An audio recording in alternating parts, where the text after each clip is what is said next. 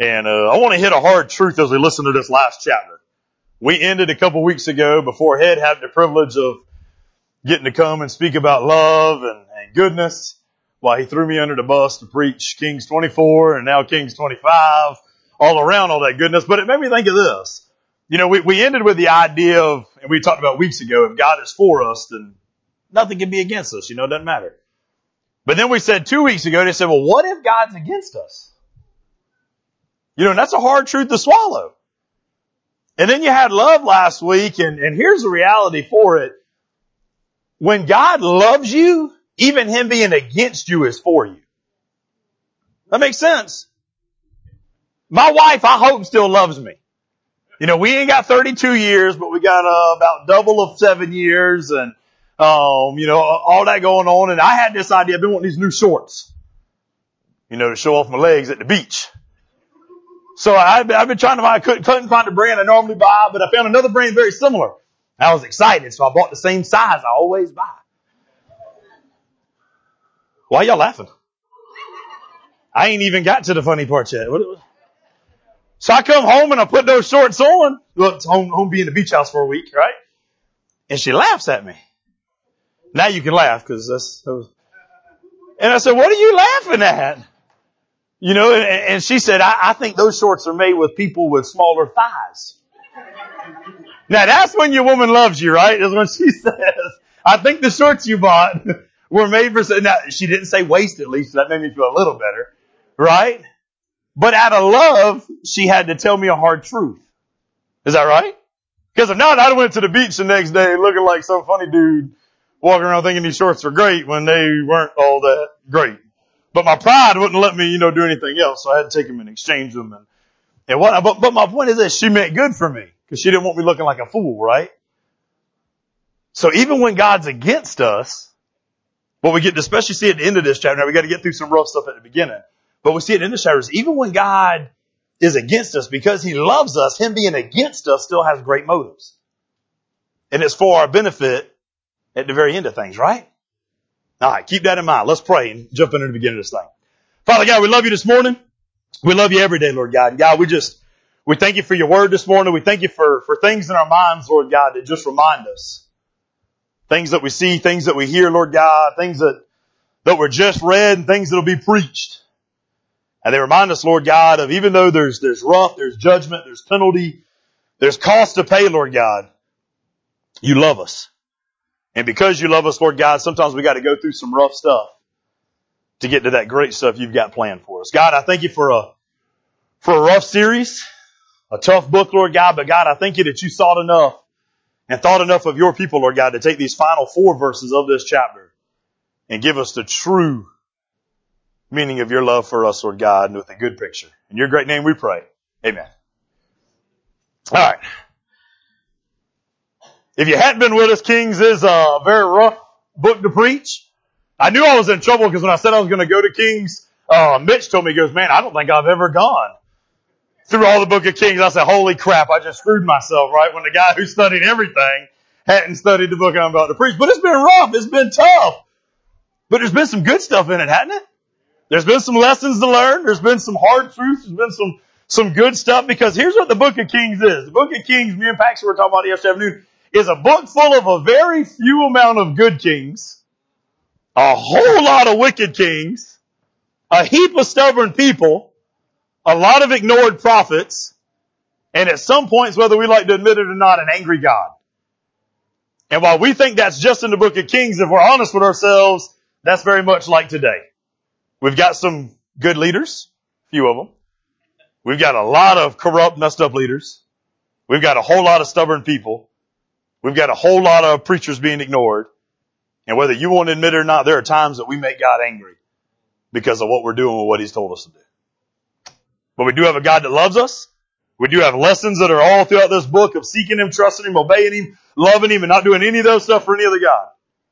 And it's because Israel chose not to do these things that we read about unfortunate punishments that Sierra just read and, and, and we read a couple weeks ago about this stuff. So even in the midst of judgment, here's what's cool before we jump into the, to the bad part. Even in the midst of all this judgment, this final exile that we call it, you know, it's come to, come to terms with, God still got hope. And maybe that's just good parenting advice. You know, in, in the middle of judgment, in the middle of some correction, have a little bit of encouragement still. Have a little bit of promise still and, and see where it goes. So let's look at this exile and what it means because that's the beginning of the chapter. We went through verse 7 of 25 two weeks ago, so we're going to pick up in verse 8. And the same punishment they get in exile. And I don't want us to get, I think sometimes being in, in church your whole life, we, we mess up and thinking like exile is something like the Exodus. So it's just like a routine thing. You know, remember, oh, the Exodus. Oh, the exile. The exile is ugly. I mean, it is nasty. We're going to read some stuff from Lamentations. We're going to read some stuff from the prophet Jeremiah on, top of, you know, what Sierra just read for this week. I mean, it is an ugly, ugly thing. It is not just this common period of time for God's people where they got in trouble. Oh, they were, they were exiled for a little while and, and that be it. It is, it's bad. So I don't ever want us to like undercut how bad these 70 years are. And I don't ever want us to undercut that these 70 years are because the people, God's people, broke their covenant with God. So God had to do what God promised he was going to do. I'm going to kick every single one of you out of the land. You know, God is a God who is just. He's merciful. He loves us, but he's also a God who's a man of his word. You know, and he, he's going to, he's going to stay to it. So here's, here's the first thing we see in exile that we need to remember. The whole city's destroyed. Everything. There's no beating around the bush on what's left. And I put a little side note for us because we like to relate it to today's time. Sin destroys.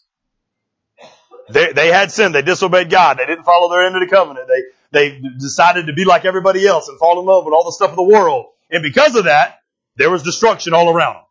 So if you're going to choose to do that, sin is going to destroy. If you look at verses 8 through 12, and you look at just how bad this city is completely destroyed and annihilated, you got a picture what that would be like for us.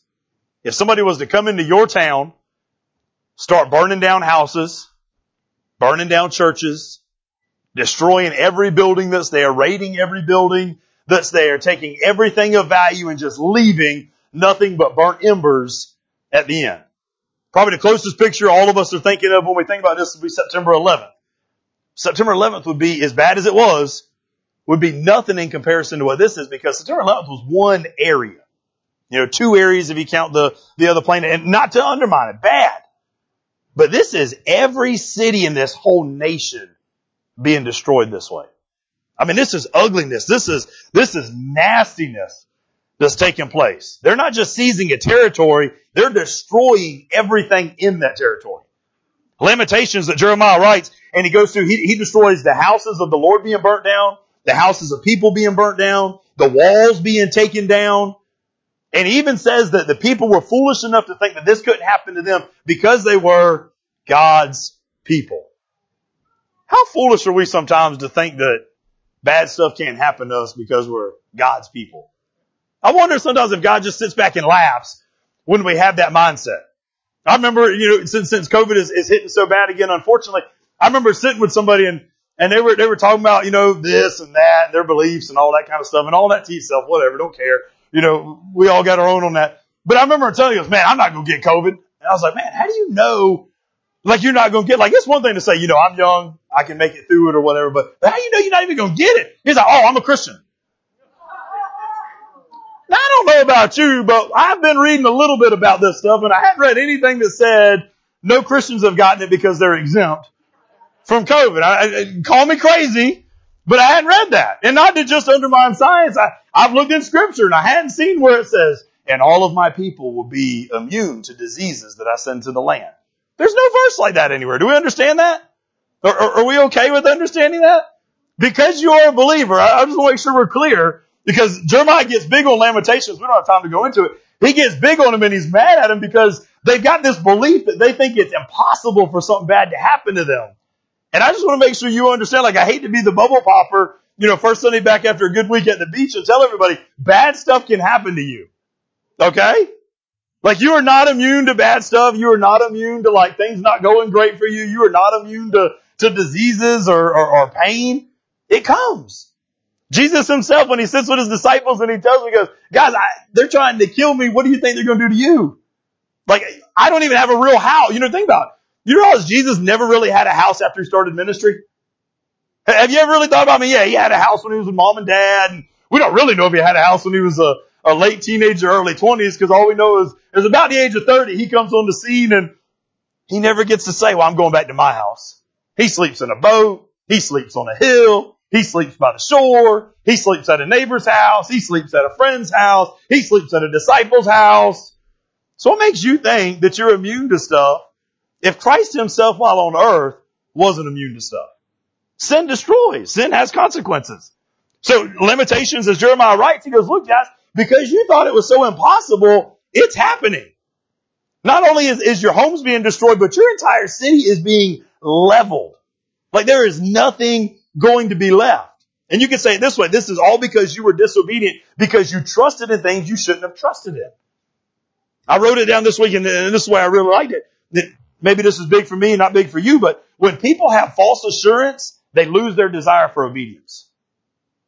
I think part of what God's got, got God's people in so much trouble here at the very end was they had this false assurance that because of the title they wore, that they didn't have to worry about things anymore. We get a false assurance, guys, we lose our desire for obedience. And I think that's real true in the church today as well. Sometimes, and, and sometimes we as a church, as an organization, that's why I'm, I, you wonder why we're so big on like trying to get the fellowship hall back ready and Sunday school back going and, and, and Bible studies and group meetings and stuff. It's because of this. The church sometimes does a false assurance of telling people everybody's saved, everybody's going to heaven, or as long as you make it to the river baptism off his dock, you're going to be a-okay. That's a lie. False assurance leads you to a lack of desire for obedience. Is that true? Do we understand that? Because that's a huge thing for us to grab a hold of, guys. What got them in trouble is they lost their desire for obedience because they had a false assurance. So sin destroys. Second thing sin does. Just looking at how bad exile is. Verses 13 through 17. All their possessions are stolen. I mean, you read 13 through 17 and they lose everything. So you can say it this way for us today. Sin leads to loss. Sin destroys. Sin leads to loss. Isn't there a verse in the New Testament something about the enemy comes to steal, kill, and destroy? That's not exactly what's going on right here sealing, killing, and destroying, destroy, right? Look, look at this. Now here's how we know, all kidding aside, I joke sometimes, but it's serious, right? We know these guys weren't Baptists. And here's how we know it, because when you read 13 through 17, they let their pots, their pans, and their utensils get stolen. You know there ain't no Baptist gonna let you take my fork. You know what I'm saying? From me, so that I might not get to eat on the exile. Am I right? This is how bad it is, though, guys. As funny as that is, and as sad as that may be for some Baptists, yeah, this is how bad they, they've gotten. They've getting so much stolen from them that even their utensils, their tools that they were working with, is being taken. And, and not because they want to be able to use these tools, by the way, and because they want to be able to eat this stuff. They're stealing this stuff because it's the only monetary value they have left. They're being left with nothing. Sin destroys and you lose everything. Everything. Look at this. Anything of value they stole. And then it lists two specific things except for their meanings totally changed. So look at verse 13.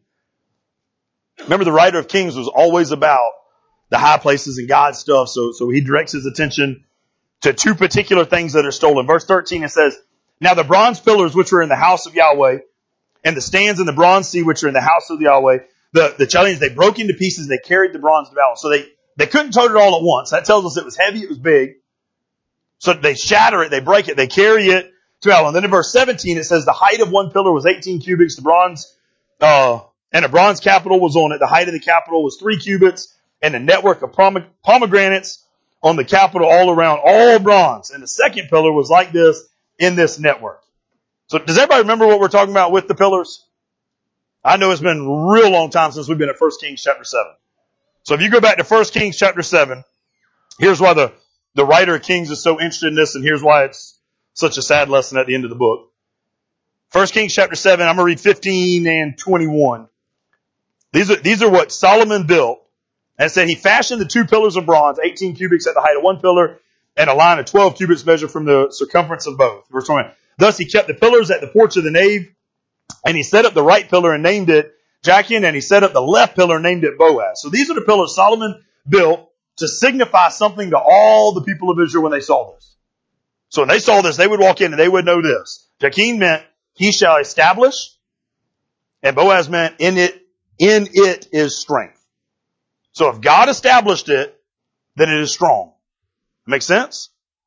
So here's the sad part. Now, if you go back to Lamentations and you're reading what Jeremiah, wrote and what he's getting on these people about, who does he say is causing this final exile and destruction? I'll give you a hint. We've said it for three weeks in a row. Well, other than last week.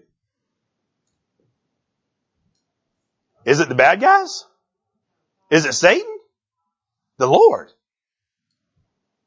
So when you read this and, you grab hold of this now, the, the Lord is causing all this. The Lord is planning all this out as far as the final destruction. And that tells me then that the Lord is doing what? He is removing what he established and he is taking away its strength. So when they saw these pillars come down, guys, this wouldn't just be something of bronze and something of value like the, like the enemy's looking at it. They're realizing we are no longer strong because God is removing his strength from us. We are no longer even established because God had established Israel and we, we are no longer even established as, as a group here. And it's not like the enemy's taking this stuff to treasure it or, or put it back in a museum or nothing. Because in verse 16, the only thing the enemy says about this stuff is how much it weighs. I mean, that's it. That's all the enemy looks at. You know, the people of God would be, they'd glory it and, and, and just shine at it. They would remember it every time they walked into the temple. I mean, it would be something big for them. The enemy gets this stuff. They're not looking at the artistic structure. They're not looking at the beauty. They're not talking about what it used to mean to the people. All they say in verse 16 is look what this stuff weighs. What they're saying is this, what these people looked at for so much strength and establishment is nothing but scrap metal to us. And that's what the enemy will do, guys. The enemy will take something that valued to you, that led you, that, that was symbolic to you, that was awesome to you, and it become nothing but scrap metal. And that, that's what they're doing, nothing but scramble. So, so they're stealing everything, they're losing everything. Third thing exile leads to. All their leaders are killed. Look at 18 through 21. And I put it this way, going back to, going back to sin. So, so sin destroys, sin makes loss. Sin removes leadership. And the book of Proverbs tells us where there is no leader because there is no vision, what happens? The people perish. So you can think sometimes, man, we just need those, those leaders removed and we just need this. No. even as bad sometimes it is, God has established leadership for a reason. Okay. That, that's why even in your house, there's, there, there's symbolic of the leadership and everything that's set place, right? But when the leaders are killed, and, and that's what the enemy wants to do, so look at it. The, the, the, the Babylonians, they know exactly what they're doing. They're gathering all these guys that rebelled against Babylon. They're gathering all these guys that would have encouraged them to stay and fight. They're gathering all these guys, 72 leaders is what the verse said, in this city. And it said they brought them before Nebuchadnezzar and they put them to death. What the Babylonians are doing is this. They're taking all the people that could have been leaders, all the people that maybe at one point in the future could have caused a revolt, and they're eliminating them. So they're looking at these people and they're saying there's going to be no hope of an uprising. There's going to be no hope of winning your freedom later from this land. Anybody who had the ability to lead you is gone. Total destruction, guys. And even look at the enemy today when sin comes about and the enemy tries to attack church. Where does he normally attack first? Leadership. Leadership. When the enemy wants to destroy a marriage and a, and a household, where does he destroy first? Or at least where does he attack first? Yeah, because you're the head of your house. You got it. He's going to get on you as much as he can because you're the leader of your house. If he gets you to fall, he's got the family destroyed. And the bad part is this, the enemy's so good at doing what he's done because he's been doing it for so long that maybe you don't fall as a leader. Maybe you just waver a little bit. Maybe you get a little weak at the knees a little bit. But then he's got you where you can't defend those around you. So then what does he do? Oh, that joy of passing that test? I'm going to take that away. Right? And yeah, you may stay strong because you got strong faith. But if I can get you wavering just a little bit, oh, then I got three more. You see how evil he is? See how corrupt it is?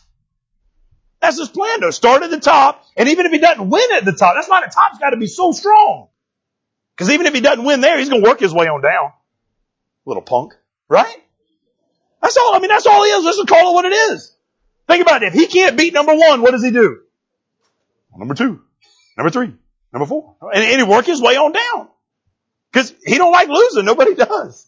Right? So he's going to find somebody in there that he can get. Here's what he wants to leave the people, and I think here's what the enemy, the plan of our enemy wants to leave us as well. Defenseless, demoralized, and utterly hopeless.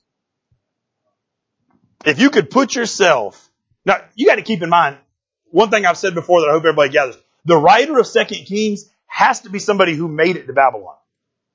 So he's writing about this stuff from firsthand penmanship. He's witnessing all this. He, can you imagine the tears when he writes this stuff? We were defenseless. We were demoralized.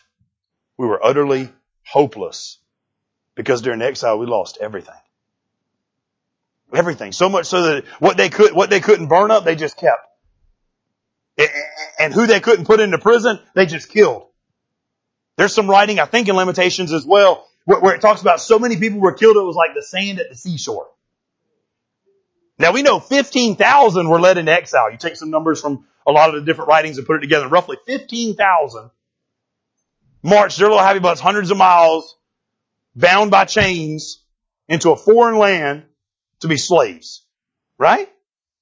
But it said that so many died that it was like sand on the seashore. Guys, I just come back from the beach. There's a lot of sand on the seashores. Can you imagine if every, every grain of sand was a death? I mean, this was not a pretty thing, man. And we have to understand sin and the consequences behind it are not pretty. Most were killed. Yeah, you can sit there and have this hope of, man, few survived. What did they survive for though? Have you ever talked to somebody who survived something like really rough? Sometimes you talk to somebody who survived something so rough, they'll, they'll get to a point where they tell you, I almost wonder if it would have been better to have just died like they did. Have you ever looked, because what we have here is almost like a, like a present day uh, or, or um, past idea of like Holocaust type material. You ever looked at some of the pictures of those guys and ladies? You ever looked at their bodies and, and, and how much they had to go through and, and, and even the survivors? And you ever wondered, man, I, I don't know how they even made it like that. I don't know how, how you'd want to go on. I bet a lot of them didn't want to go on, to be honest with you. That, that's what's happening right here. The enemy is leaving them with absolutely nothing. So now that that stage has been set before we jump into this next little lesson right here, I gotta ask you, ever been there? You ever felt like you got nothing left? You got no family? You got no place to stay? You got no job? What you do have might even be being destroyed currently as you have it. Right? That's where these people are at, literally right here. And it's all because they refuse to yield to the truth of God. They put on a show of religion without fully yielding to Him. They made allegiance with their mouth, but their heart was so far from God, it wasn't even, they faked it. You can't fake it but so long. You can't pretend but so long. Right? Look at Hebrews chapter 10.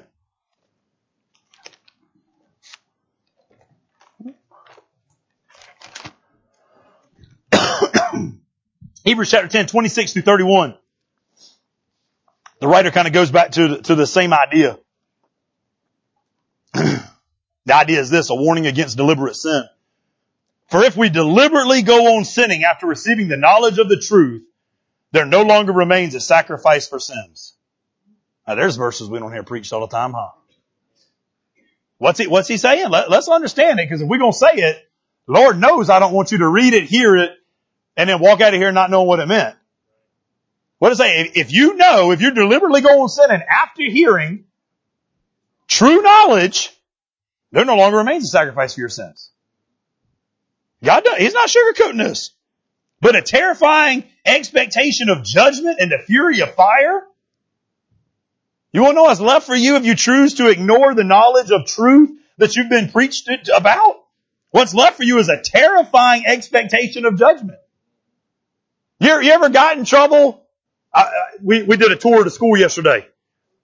My best years were not at Greg Middle School, okay? I need to go ahead and just be honest with you guys. Middle school was bad for me, right? Because I chose for it to be. I'm not blaming anybody but myself, right? But walking through those halls, I remembered quite a few things that I wish I didn't have to remember.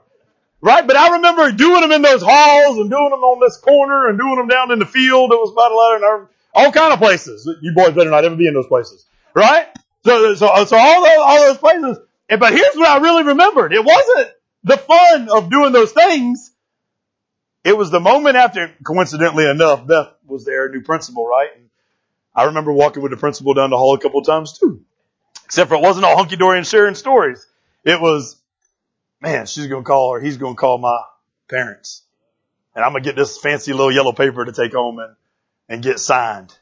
And, and I may get to stay home a day, but that's not like a vacation. That's going to be a really bad day. Um, and I may even, I don't get to stay home. I'm going to come back and I'm going to get to sit in this one little room, you know, that's just designated for the best behaved people in the school. Um, and let us hang out together. And be, you remember being in trouble like that and worrying about what the judgment, the punishment was going to be?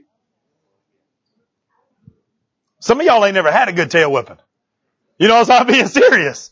Like you don't, you don't know the fear of judgment because you ain't never had that strict punishment. Like, and I don't care if, if, if you say, well, we don't believe in being. I bet you ain't never had that Xbox ripped out the wall and thrown in the trash can either. You know what I'm saying? I bet you ain't never had that TV remote taken away. I bet you ain't never had them car keys stripped away from you. Right? I, I can go on with all kind of different stuff and we can make punishment real bad. Could you imagine having the knowledge of truth, not following it, and what this verse says, but a terrifying expectation of judgment. That's what's rewarded to those who choose not to listen. Anyone who disregarded the law of Moses died without what? Mercy. Based on the testimony of two or three witnesses. How much worse punishment do you think one deserves that is trampled? Here, here's why he's so mad about it, guys. In case you're wondering, like, man, why, why did God totally flip the script of this New Testament? It's all about love and, and grace and mercy. Here's why. Because you trampled on the Son of God and the blood of the covenant, which was to sanctify you. You've insulted the Spirit of grace. Wow. Now you see why God's mad? Because he shed his blood and he sent his son to die you, you want to know why, it, present day for you, just so you can just grab a little bit of the emotion that's tied up with God right now? You, you want to know why some of your, your, your parent veterans get so mad when they see some of the stuff they see that you have the freedom to do in this country. And you do have the freedom to do it, whatever you want to argue, right? They do. Best thing I ever heard was a, was a, was a, was a SEAL telling me one time, man, I, I die so they can do that. He goes, they don't make me mad. I die so they can do it. I said, man, I, that, it makes me mad. I didn't serve. You know what I'm saying? Like I, I don't know how you can, he said, no, I, I do that so they can have that freedom. That was his attitude. But could you imagine if that same dude gave his life? And you trampled all over his stuff while his mama and his daddy had to sit there and watch you trample all over it? Now you get in a present day emotion of maybe what God's feeling when he gets to this part and he says, all you did was trample the blood of my son that went to the cross to die for you? Basically, God's basically saying, man, you spit in my face. That's why I'm mad. Judah, they got no king. Temples burned. Every house is burned. City destroyed. Everything of value that could have been left is stolen. Jews are, are exiles complete. 15,000 uh, leaving on the exile. The rest are killed. And then you get to verse 22. This, this is just like a, a, a seasons of grace right here, right? Because verse 22 it says, Now as far as the people who were left. Now the first time I read it, I had my, my theology glasses on, right? And I was like, hold on. God made a promise. Nobody gonna be left in this land. How somebody left. Right? You got, if you're to preach for the word, you got to also be ready to defend the word. It don't need your defense, but unfortunately in this world, there's to be people that come out, right? So I said, hold on now, there wasn't supposed to be this. First I have to figure out who these people. Who these people that still in this land and why they there. First people. You got poor people. Verse 20, or chapter 25, verse 12, it told us flat out. But the captain of the guard left some of the poorest of the land. Why? So they could be vine dressers and plowmen. So they're left in the land, they country folk, but they're slaves now. That's all they are. Alright, so that's one group. You got a second group. Now to get these last two, you got to go to the book of Jeremiah. Second group, Jeremiah chapter 40 verse 7. It says that those that were hiding during the battles then came out. So you got a bunch of chickens to go with the country folks who are now slaves. Right? That's all they were. That's what Jeremiah said. Jeremiah said they were hiding. They were afraid to fight. They were afraid of doing things. So, so then they come back out and they're like, oh, we're the only ones left. And then this third group. Third group was the foreign Jews that were living in other lands that have now returned. That's Jeremiah chapter 40, also verses 11 and 12. So you got people who had been away and they come back into this land. And I, am wondering, like, all right, God, what, what, what, and here it is. Because we've seen it throughout King, First Kings and Second Kings and every other book of scripture. God gives them one more chance. This guy comes in in 22 through 26 and he comes in and goes, I'm appointing a leader. He's not going to have a king anymore. He's just going to be a governor. He's, not going to be part of David's bloodline anymore. All that, all that's been stripped away from you. You don't get that right no more. And I'm putting, you got one more chance. where the people could finally have learned and finally have been able to stay just, just this last little group. But what do they decide to do, the Sierra read? And you're now looking back over? They revolted against the guy that was put in charge. And out of, what did, what did, uh, Hebrews call it? Out of the fear of judgment, what do they do? They flee. It's on your page. Just look, it's open book test. They flee to Egypt. They flee. They get run away. Half of them you can imagine in that runaway die. Half of them become slaves. And what's left of them, you know, they have, they have no life promised to them. But now they're, they're, that's it. The last little bit is now added to the land. Just like the Lord said it would be. Even after having that very last chance. And, and the writer of Kings puts a dot, guys. Puts a period. I don't know if they, I don't know if they called him a period in Hebrew, right? But, but he puts that down. And, and I picture it this way, and I don't know if this is the way it was. I don't know how fast the Spirit was working with the writer of, of, of Kings and, and whatnot, but I picture he pauses for a period of time. And, and, and I'm prove why, why I really think this is, this is true, right? And then I picture like something, something goes off in his head and he remembers something while he was in Babylon. Remember, this is a guy who made it there. And he starts writing verse 27. He says, 26 isn't the end. The Holy Spirit has inspired me to remember one more thing. But he remembers this one more thing 37 years later. Could you imagine thinking that was the end? That was the end. That was it. Everybody's gone. Boom. Credits start coming up. Could you imagine if movies ended that way? You wouldn't buy so many movies. You wouldn't. Because they'd leave you depressed and hating life and no joy, no hope for the future, right? And that's where this guy's at. And 37 years go by and he writes nothing for 37 years. That's a long time, guys. And then verse 27 though. And the Holy Spirit reminds him of, of this one thing that happened. Now, this is the way I related it when I first started and, and grabbed a hold of what God was doing.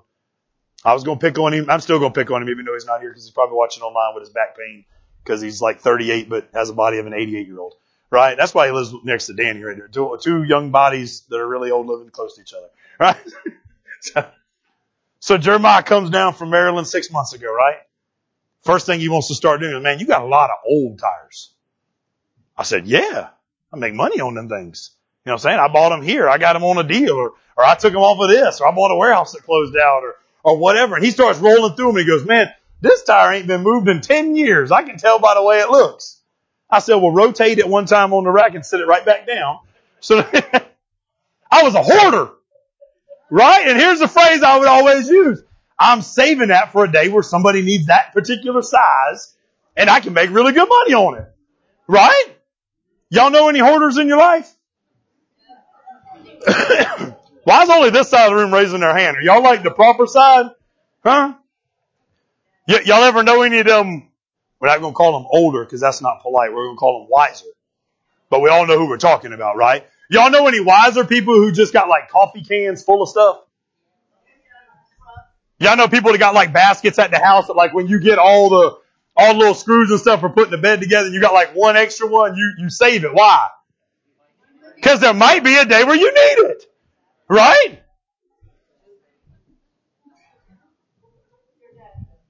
I picture all daddies do that. It's in our DNA. Right? I picture this, this moment. I just didn't really, please understand this isn't really the way it probably happened, okay? This is just a good picture for us with this illustration. We'll grab a hold of it. I picture Abba being that daddy that's got stuff that he put on the shelf for a little while, right? And I picture one day like a, like an angel or, or whatever you want to use the illustration for, right? Comes up to Abba and he says, you know, Father, why, why is that guy still in prison? What's he still doing there? Cause there's going to come a time when I can give him one last use. Right? Now I may be way off on that whole illustration, but it makes you think, right? Cause you gotta wonder why, why this guy? Why, why the guy that's been in prison for 37 years that got locked up at 18? You ever know anybody get locked up at 18 and not get out to 55? Their life's gone, man. The prime of life is gone. That's this guy. But, but here's what we know about it, because I want you to get the full picture, right?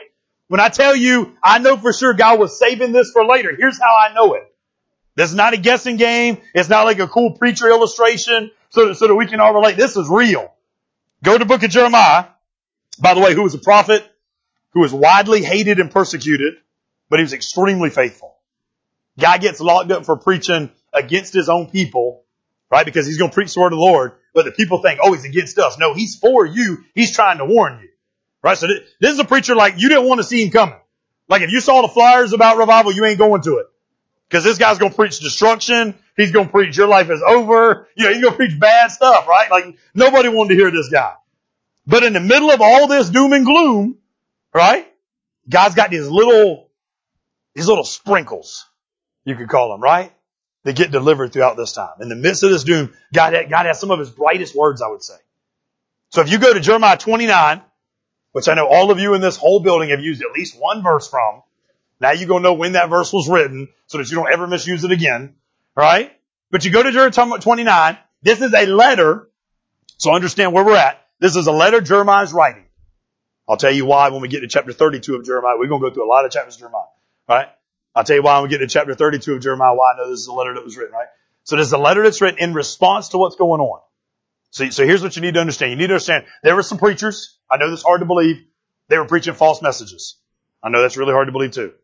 They were telling everybody they're going to heaven. They were telling everybody it's going to be okay. They were telling everybody, hey, we in, we in exile. We getting ready to go on back to the promised land. Don't worry about it. Right? And, and here's what Jeremiah says. This is why nobody liked him. But he's in good company because nobody liked Jesus for a little bit either. Right?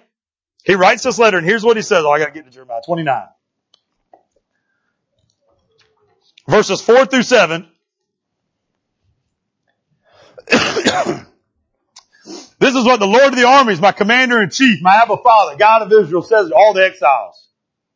So here, here's the letter. Here's what he's really saying to you guys, not, not what you've been hearing. Build houses and live in them. Plant gardens and eat their produce. Find a wife for yourself.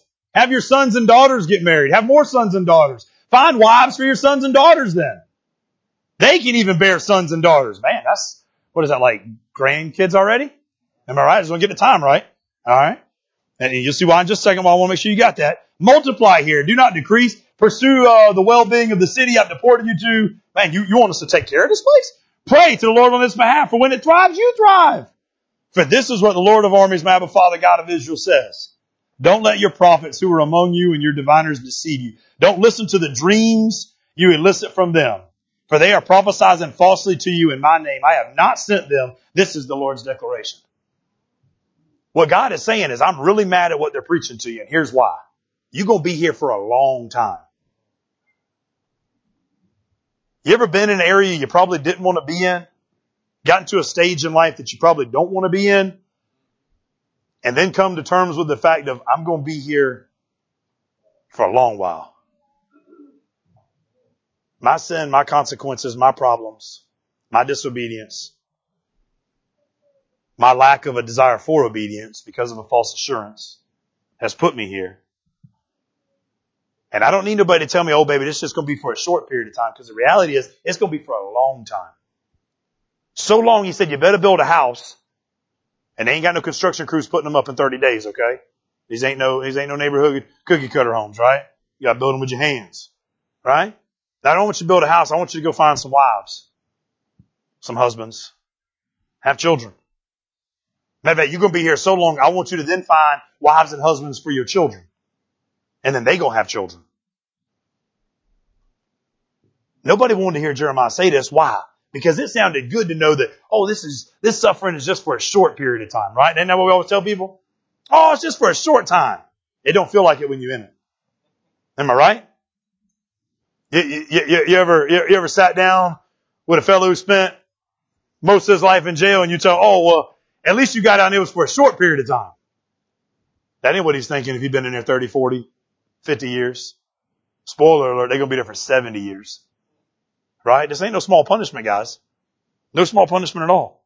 And Jeremiah wants to make sure they get that. And here, here's what he tells them. So he gives them this, this discouraging news, but he wants to make sure you understand, like, this judgment is real. And, and then you get to 10, 10 through 14. I know one of y'all heard at least one of these verses. For this is what Yahweh says.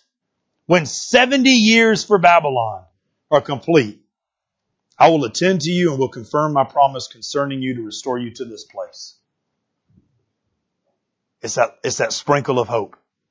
It's, yeah, you're going to be here for a long time, but here's the reality. When 70 years is up, I still got a plan for you.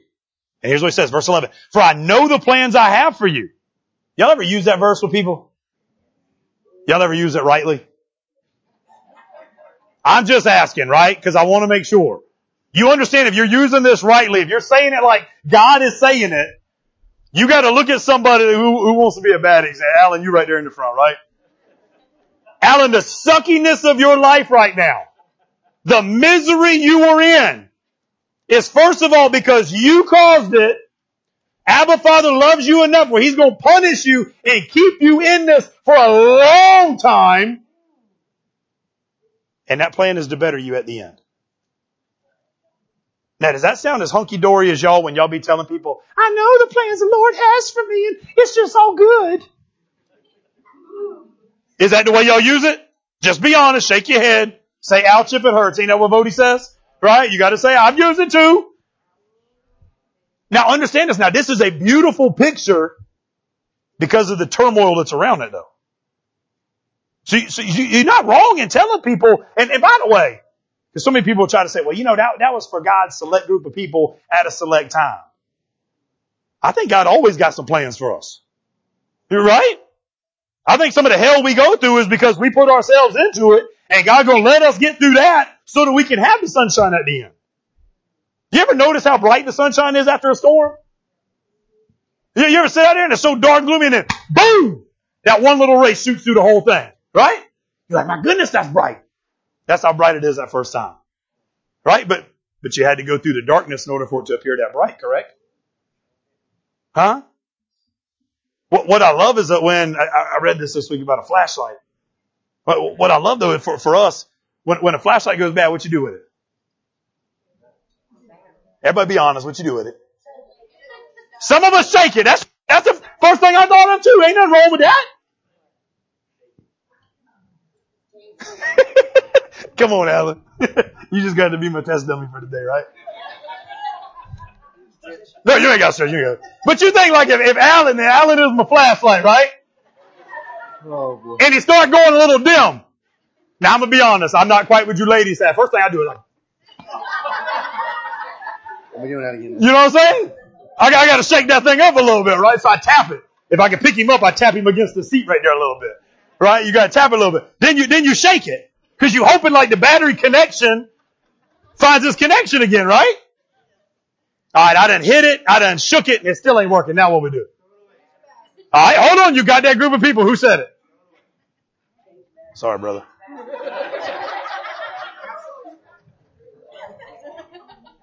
Now, why are you going to throw it away? Now, y'all laugh. This is the mentality of people now. Why?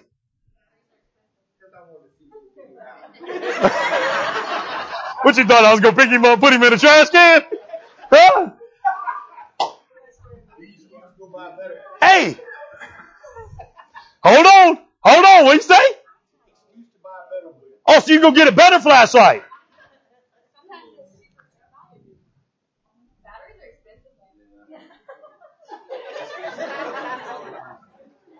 Not if you the flashlight. What's going to happen with that, that better one? On the same thing. Hmm. Right? Now, now what if instead of hitting the flashlight, shaking them, which those ain't bad things to do. Sometimes people need to be shook up. Aubrey gave me five dollars to hit him in the back of the head like that a minute ago, right? I did it twice, you owe me ten. Right? So, so, so, so what if, what if we went with the other idea? Instead of throwing it away, what did somebody else say? Change batteries. Right? Now I can't remember all the things of it, but, here, but here's what I love. You got, you got some, some, some flashlights need double A battery, right? So they just needed some affirmation and some affection maybe? Huh? Right? Some got AAA, so they needed, they needed, they needed that and they needed a little attention as well. Right? Some just needed some cleaning because you ain't used them in so long that you let all that rust build up around where that battery and that spring are together, and they just nasty. So you just needed to clean it up. That's all you needed to do. Some of you thinking, well, hold on now. I got one in batteries. I got one in flashlights using big batteries. That C battery. They just needed you to care a little bit more. That's all they needed. And then that D, but that D's the one you had to shake up. Why? Because it, it needed direction. I'm so glad that God don't throw us away like Mike wanted to. I'm serious. So think about it, guys. Are you not glad that God don't throw us water? Aren't you glad we got a, we got a, a true, genuine, what'd she say? My husband does it, your father does it. Aren't we glad that Abba Father is one that'll sit us on the shelf for a little bit longer? Right? Cause there comes a time where you're gonna have a preacher who's gotta tell you the real stuff. You're gonna be on the shelf for a long time. But I'm gonna get you off the shelf. And I'm gonna clean you up, I'm gonna shake you up, I'm gonna put new batteries in you, whichever size it is that you need at the time, and we're gonna, we're gonna do something with it. Why? Because, because I've had a plan to you sitting on the shelf. I picture that angel asking Abba Father, what you doing with that guy for 37 years? He goes, oh, just wait. I got a good ending coming. Right? Because here's what happens. Look at it. Go, go even deeper. Get this, this ray open. Oh, here's what he says. I stopped reading early. Man, I'm so sorry. Y'all got me on verse 11 there. I got to get to verse 14. He says, I will be, here's what he says. You will seek me and you will find me when you search with all your heart, right? Y'all, y'all ever had people tell you, I, I want what you got? And you tell them, well, scripture says if you seek, you will find, right? My favorite though is those people that I tell that to and they'll come back and they'll tell me, man, I've been seeking, but I ain't found. I said, well, what's the problem? And they'll come up with every excuse under the book. I said, it seemed to me that you seeking for excuses rather than seeking for the Lord. Because what did he say? He said, you will seek me and you'll find me when you seek me with what? All your heart. That means there ain't no room in the heart left for doubt. There's no room in the heart left for, for, for worry. There's no room left in the heart for all that stuff that you've been coming up with an excuse on why he ain't there. Right? You've been searching for excuses when you're supposed to have been searching for the Lord. Because he says, if you seek me, you will find me when you search me with all your heart. Then he says this, verse 14. I will be found by you. This is Yahweh's declaration. I will restore your fortunes. I will gather for the nations and I, the place that I banished you. This is the Lord's declaration. I will restore you to the place from which I deported you from.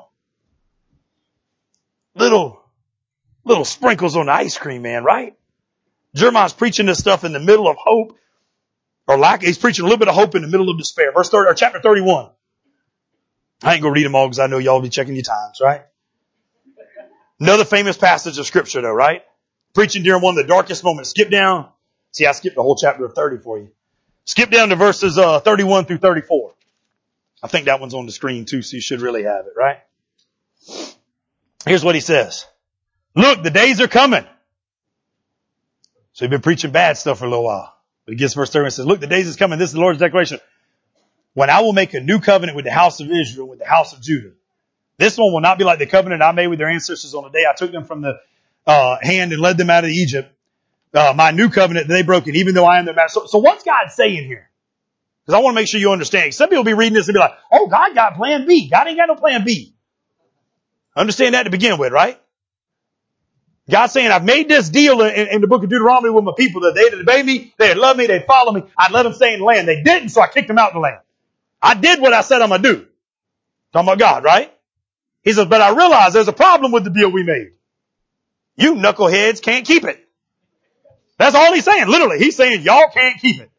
So I'm gonna make a new, I'm gonna make a new covenant for this, for this next stage of my plan. And the new one is this. I'm responsible for keeping it. Now that's good news, is it not? Because we, we can't keep them. Right? He's saying, he's saying, y'all broke the, y'all broke the law that I wrote on stone. So this time I'm gonna write the law where? He's gonna go into it. I'm gonna write the law where? On your heart. You, you ever had one of them inclinations of the heart that you just, you just can't explain it or stop it? That's one of the things where like God, God scribbled, God scribbled it on the heart. You're like, man, I, I gotta reach out. I watched yesterday, man. I loved it. We going into this, this game and I, am a people watcher, just to be honest with y'all, right? So I'm watching this thing and as we leaving from, from the beach going into this game and, and you, you got this very distinct, uh, lady who matches the guy who's behind her none at all. I mean, he's prim, he's proper. You know, you know what I'm saying? Like, I just want you to paint the picture to see, I need you to understand it, right? Like, he, he's got his little, little tennis hat on and, and he's got his, his nice shorts and, and all this stuff. And, and the lady in the front, like, she, she not like that. She not like that at all. Like, there ain't nothing prim and proper about what's in front, right? And she gets up there and she didn't realize she had to have cash to get in the game. So I'm already thinking, like, lady turn around, like, we, we gonna do what we gotta do, right? This dude, though, he does it before I can. And, and I'm sitting there thinking, like, man, that's, that's what the Lord writing on the heart. Cause like, he ain't looking at the outside. He ain't thinking about this. He's thinking, man, this lady got to get in the ball game to see her kid. It's five dollars. What to do? So he pays it. They, they go in together and you, you got just, just this one little, one little tiny picture like what heaven's going to be like because you got people who don't look like they go together walking right on through the gates together. You know what I'm saying? And by heaven, I mean the kingdom. So don't get them mixed up because I know I'll interchange them sometimes with you, right? So, but, but, but that's what the kingdom's going to be like. It's one reason why I love like church, man, like real church. You need a dude who's in like shorts and flip flops, and then you need a dude who's like dressed up. Cause we need, we need a whole bunch of little different things going on. Right? I mean, I'm telling you, that's what it's gotta be. So he gets there and he's writing this thing and he tells them, I'm gonna make this new covenant, you know, I'm gonna write these words on your heart because you can't break that. I will be their God and they will be my people.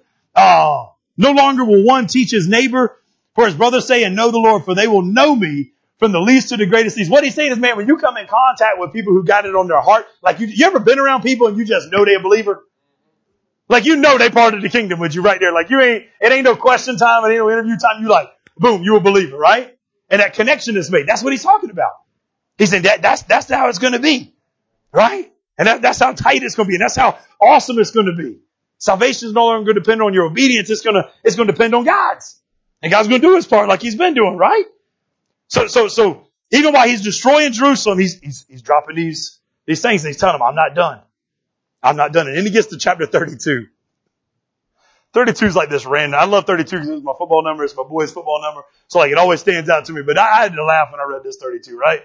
Because like I'm looking at it and Jeremiah's been told by the Lord, I'm destroying everything. Everything gone. He knows what's going to take place in Kings 25. He's writing Jeremiah, by the way, while it's taking place. Maybe I should have put that so you had it in there, right? Everything's being destroyed. Everything's being stolen. And Abba Father goes to Jeremiah and he says, Hey, I want you to go buy a little piece of land back there in the land I'm destroying. Now, I'm not the best businessman. I like to think I got a little business sense, but not the best, right? I don't think you buy land in an area that's being destroyed. Call me crazy. You know what I'm saying? That'd be like somebody telling you go down there and buy that swampland because you can never get a permit to do anything with it. It's protected, right? But that's Jeremiah. And he gets this thing, and here, here's what God tells him, verse 15. You, you guys really ought to go back and read a bunch of Jeremiah. Verse 15 says in this, For this is what the Lord of armies, Abba Father, the God of Israel says, houses, fields, and vineyards will again be bought in this land. What he's telling Jeremiah, he goes, I want you to go purchase this small little piece.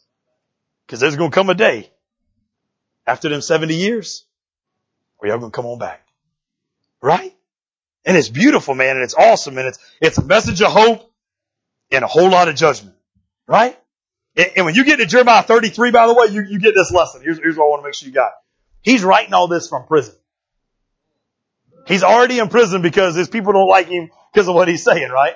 Understand this. People ain't always going to like what you got to hear or what you got to say for them to hear. They're not. But we need people who are going to say, hey, them shorts ain't made for people with thighs your size. Now, please understand this because I just thought about this as I say that. You men do not have the right to tell your wife that. If she put on a pair of shorts and you say, them shorts ain't made for people with thighs them size, you gonna get in a heap of trouble you ain't never getting out of. You thought 70 years in exile was bad? You ain't seen nothing. Right? Now your women, y'all can tell your man that and it's alright because we just get our thighs bigger. we don't care. Right? I don't know why we got a double standard. That's wrong. Right? So, so here's this final thing. So you got all this prophecy going on, and here's how I know this is all God's plan of a man on the shelf. Right? Because he's telling Jeremiah all this stuff. 37 years go by, and he reminds the writer of Kings. He says, hey, look back at this last little thing that happens, and look at what happens. Verse, well, we have Verse 27 of 2 Kings. I'm still in Jeremiah. I'm, I'm going to preach a whole thing on that. All right? Back to 2 Kings 25. We'll finish there. Alright? And he tells them, said on the, on the 27th day of the 12th month of the 37th year of the exile of Judah's king, Jehoiachin in the year of Evil Merodach became king of Babylon. He pardoned this king of Judah and released him from prison. Here's what I love, guys. I don't, I don't know if you guys remember it. Hopefully you note takers got it. We only looked at it for a little brief time. When this king first came out, this is why I love this ending. When this king first came out, what did we call him? Anybody remember? Anybody got notes back that week? That'd been back at, uh, chapter 22, maybe? I don't think I wrote down what chapter it was in. Nope, I didn't. Yeah, I did. 22. 22. What did we call it? We called him a despised king. You remember who labeled him as despised? You gotta get it because it makes the story so much more pretty, man. God. God said, I despise him. He's 18 year old little brat. He is. That's what he is. No need to lie about it, right? He's 18 year old punk, got this, got this kingdom handed to him. He's being a moron with it. And God said, I despise you so much. Don't forget how much God despises this guy now. I almost want to use the word hate, but we can't use that with Lord, right? I despise you so much, you ain't gonna have no kids. You never gonna have a bloodline to take over the kingdom. I'm gonna stop it right now. You wanna know why I think it's so pretty? Cause this, this king that he that God despised that much that he put on a shelf for 37 years. And he's taken off the shelf now to give us one last picture. And this one last picture is what? What's the very first thing that happens? He's set free. Now, did it say he did anything? Did it say he, he earned enough credits to get out? No, it just says randomly, this new king took over, and for some reason he took a liking to this guy. 37 years in prison to change you, right? when you was 18 at one stage and now you're 55, like you're a whole different fella now, right? So, so that time period goes on, eh, eh, and for some reason he took a liking to this guy and he let him out.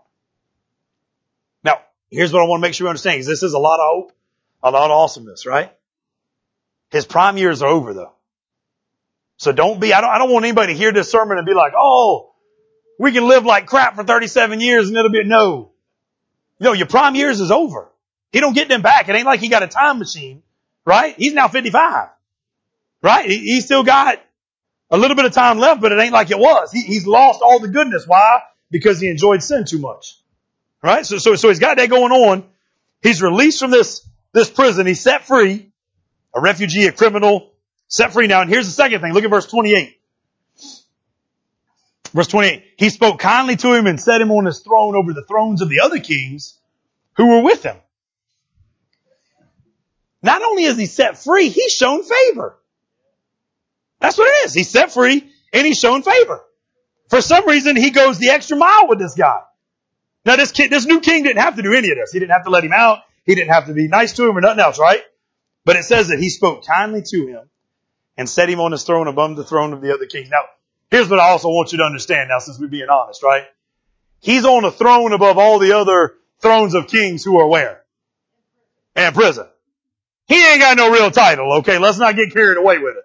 Right? He, he kinda got like a little, just a little token title. You know, he got that, he got that participation trophy going on. That's all he got, right? That hurts your feelings. Too bad. Get over it. Right? So, so he's got that going on. This guy's just being nice and doing this. We don't have no reason why. Third thing, look at verse 29, the beginning of it. So Jehoiachin changed his prison clothes now y'all wouldn't think much of that, but I'm gonna be honest with you. When you study scripture, right? Th- this is so symbolic. I, I titled it in this section, he, He's forgiven. Right? Because you may think it's insignificant, you may think no big deal, but I promise you, every time scripture mentions garments, it, it represents character. Look, look back at it check it out, man. It's huge lessons. Filthy garments, wicked and evil. Clean garments, righteous. Joshua himself, as the high priest, when he was being accused by Satan, he used the garment thing. Remember, uh, Zechariah chapter 3 verses 3 through 4. Now Joshua was clothed with filthy garments and standing before the angel. He spoke and said those things standing before him saying, remove the filthy garments from him. Again he said to him, see, I have taken your iniquity away from you and I will clothe you with the festal robes. Wow. Right? That forgiveness. The parable of the, of the wedding banquet. You guys remember why they got in trouble? They didn't have the garments on. What are you doing up in here just like that? Revelation chapter 7. One of the elders answered saying to me, those who are clothed in white robes, who are they? Where have they come from? I said, my Lord, you know. And he said to me, these are the ones who come out of the great tribulation. They have washed their robes and made them white in the blood of the Lamb. Book of Psalms, David writes, 96 verse 9, worship the Lord in holy attire, tremble before him, all the earth. Now he's talking about your heart. He ain't talking about your tie, okay? He's talking about holy, holy attire. I heard people use that, use that verse before and be like, see, you're supposed to dress nice to be up in the church. No, you're supposed to be nice in the heart to be up in the church. Right? Understand the difference. The point, point is this, garments always represent character. By the king allowing this, this past king to remove his prison clothes, it's way more than him just cleaning up and getting ready to go. It's a change in his status. So he's set free, right? He's shown favor. He's forgiven. His status is now changing. He's no longer considered a fugitive. Now he's considered a friend. Look at how friends get treated different, right? Verse, the rest of 29 and 30. So he finished it and he said this, and he dined regularly in the presence of the king of Babylon for the rest of his life. As for his allowance, a regular allowance was given to him by the king, a portion for each day for the rest of his life. How many y'all get, how many y'all get an allowance?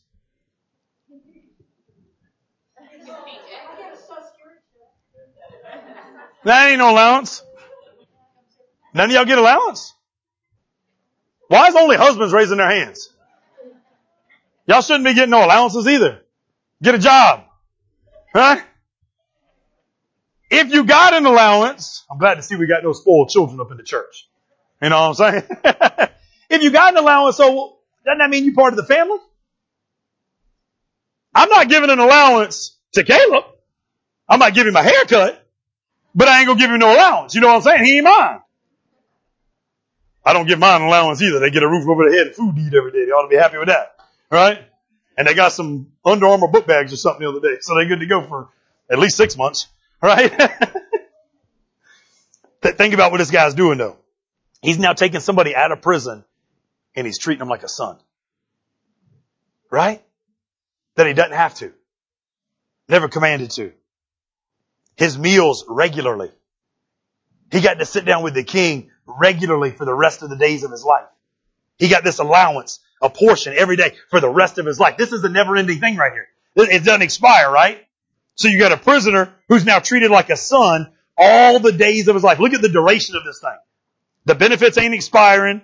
He doesn't lose his status. He doesn't lose provision. Isn't that a beautiful picture of what the Lord's going to do to us?